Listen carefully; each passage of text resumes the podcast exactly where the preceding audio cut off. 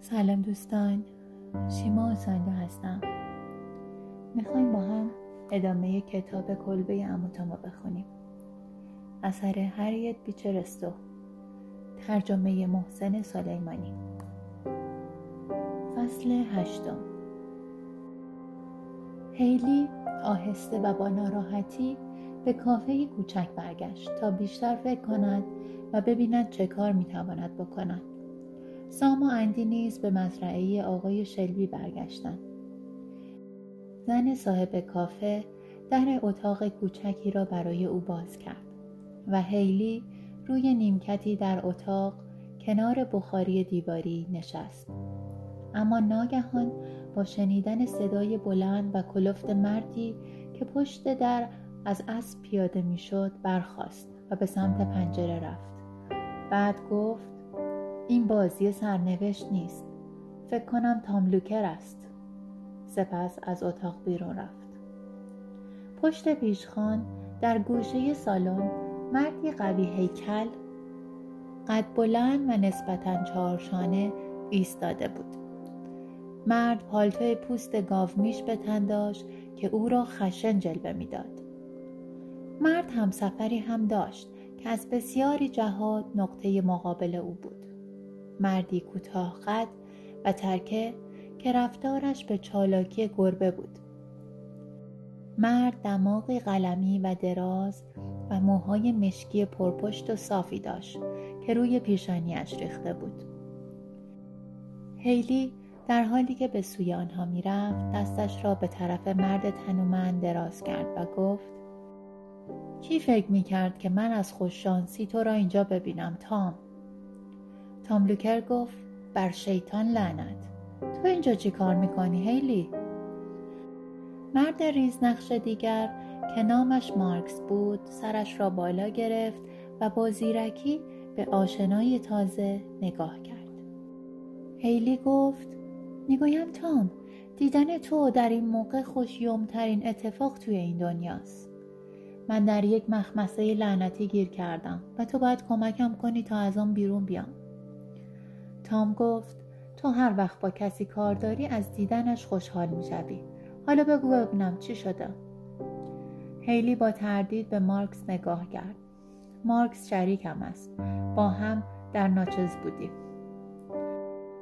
هیلی گرفتاری های عجیب و غریب و غمانگیزش را برای آن دو تعریف کرد. سپس مارکس گفت پس حسابی سرت کلا رفته هیلی گفت این بچه بچه ها در تجارت واقعا مایه درد سرن.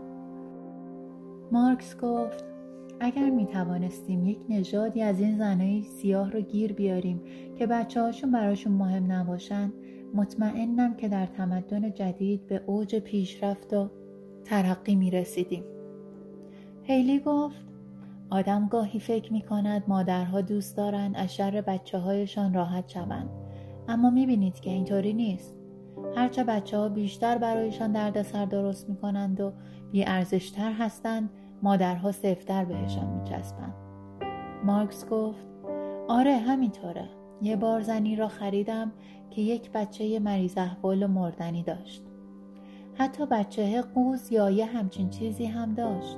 من هم مفتی دادمش به یک نفر که فکر می‌کرد می‌تواند بزرگش کند. اما نمی‌دانید که مادر چه کار می‌کرد. طوری گریه می‌کرد که انگار همه دوستانش را از دست داده. هی این طرف و آن طرف میدوید و همه جا را دنبال بچه زیر و رو می‌کرد. هیلی گفت عین همین اتفاق برای من هم افتاد. تابستان سال قبل از پایین رد ریور زنی را خریدم که چشمان بچهش مثل چشمای شما برق می‌زد. اما خوب که نگاه کردم دیدم کور کور است. برای همین فکر کردم عیبی ندارد که ردش کنم. و در همان کشتی با یک بشکه نوشیدنی تاختش زدم. وقتی خواستم بچه را از زنه بگیرم زنه شد یک ماده ببر توی کشتی روی یک عدل پنبه پرید و کاردی از دست یکی از ملوانها قاپید و باور کنید در یک چشم به هم زدن همه را فراری داد. اما وقتی دید فایده ای ندارد خودش را با بچه انداخت توی رودخانه و هلوپی رفت ته آب و دیگر بالا نیامد. تام لوکر گفت جفت شما دست و پاچلفتی هستید.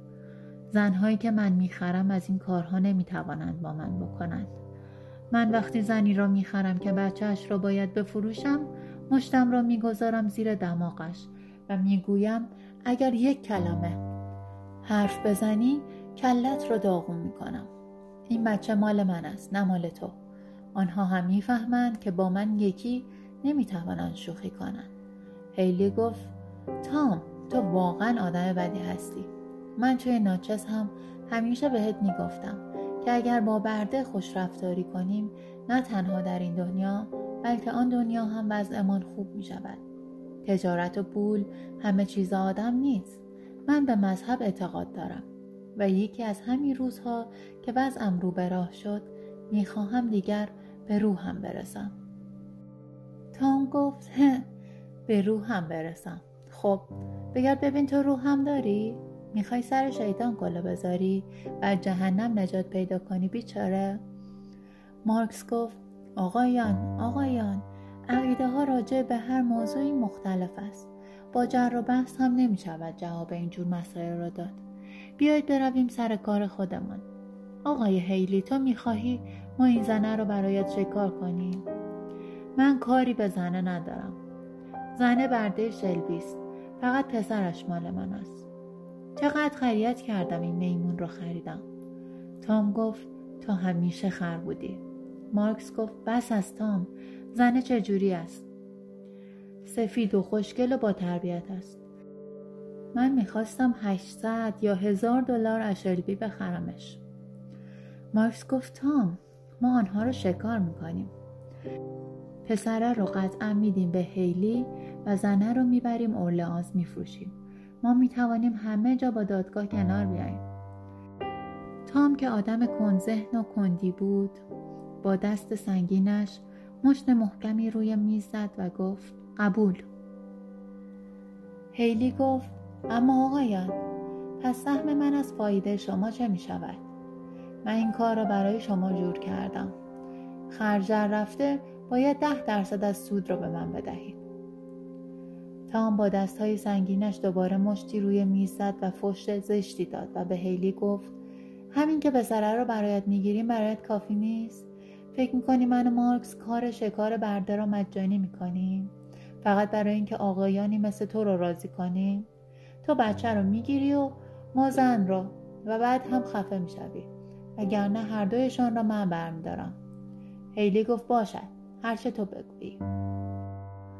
تام گفت اما این همه چیزی نیست که من می‌خواهم. در ناچس هم من مفتی با تو کار نمی‌کردم. مجبوری پنجاه دلار بیای بالا مگر نه رنگ بچه رو نمی‌بینی.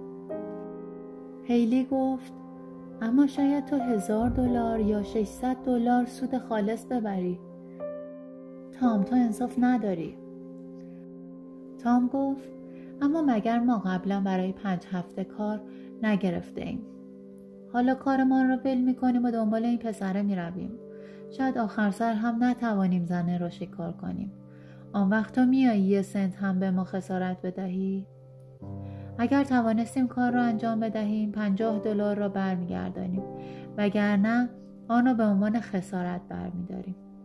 هیلی بالاخره با اکراه پنجاه دلار را به تام داد و دسته سه نفره آنها برای آن شب از هم جدا شدند. پایان فصل هشتم.